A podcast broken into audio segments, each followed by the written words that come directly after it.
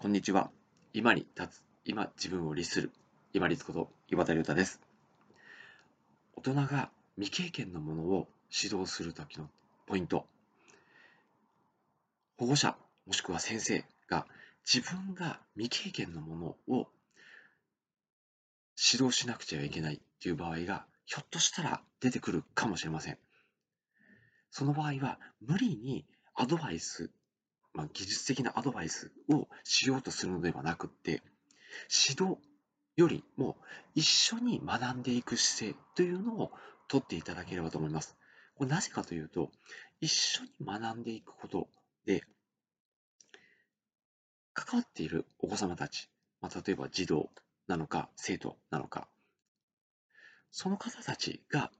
自分で考えて気づいて、そして方法を試したくなるっていう、この非循環のサイクルに入っていくと、それが例えば習い事とか部活、まあ、スポーツ、芸術、その他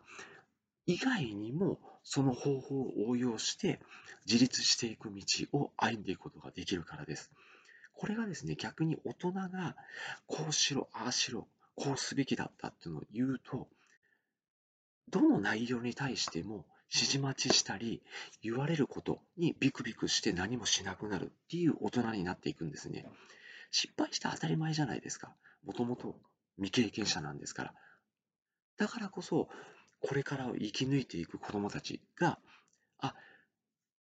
何か例えば、まあ、動画なり本なりいろいろな映像なりを見ながら、あ、次はちょっとこうしてみようかなっていうふうに、こう、ワクワクを伴いながら、じゃあ次はこうしてみたいなっていう次の行動につながるように、一緒に映像を見たり、本を見たり、研究したり、話をしたりして、試していけるように大人は導いていってあげるだけで十分なんです。大人が未経験で知らない内容なのに余計なアドバイスをすると変な癖がついたりっていうのもそうですし子どもたちがある程度技術が進んでいくとその教えたものが違ったっていうのは必ずバレます。なので逆にその時点で、まあ、保護者なり先生なりの信用が失墜するのであれば最初から自分は未経験者だとして一緒に子供さんたちと学んでいくようにしてください。そして、ある程度自分が自立して、自分で考えて気づいて、よし、この方法を試そうというふうにワクワクの自立が進んでいけば、少し離れていけばいい話なんですよね。大人も子供から離れて、子離れしていかなければいけません。いずれ先にいなくなるんですから。そういうことを考えると、まあ、部活動を指導する先生方も、何か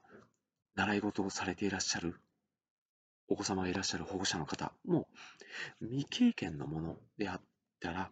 さらにそのお子様が自分で考えて気づいて試していくワクワクの循環に入っていく。それが、まあ、例えば学業であったりお仕事であったり生き抜いていく力になっていきます。未経験のものは無理なアドバイスしなくていいです。未経験者なりに一緒に大人として伴走してあげる姿勢を持っていけば子どもたち自立してしっかり自分の頭で考え気づいてそしていろいろなことを試していけるような力強い大人になっていくと思います。本日もご清聴いただきましてありがとうございました。皆様にとって一日良い日となりますように。これにて失礼いたします。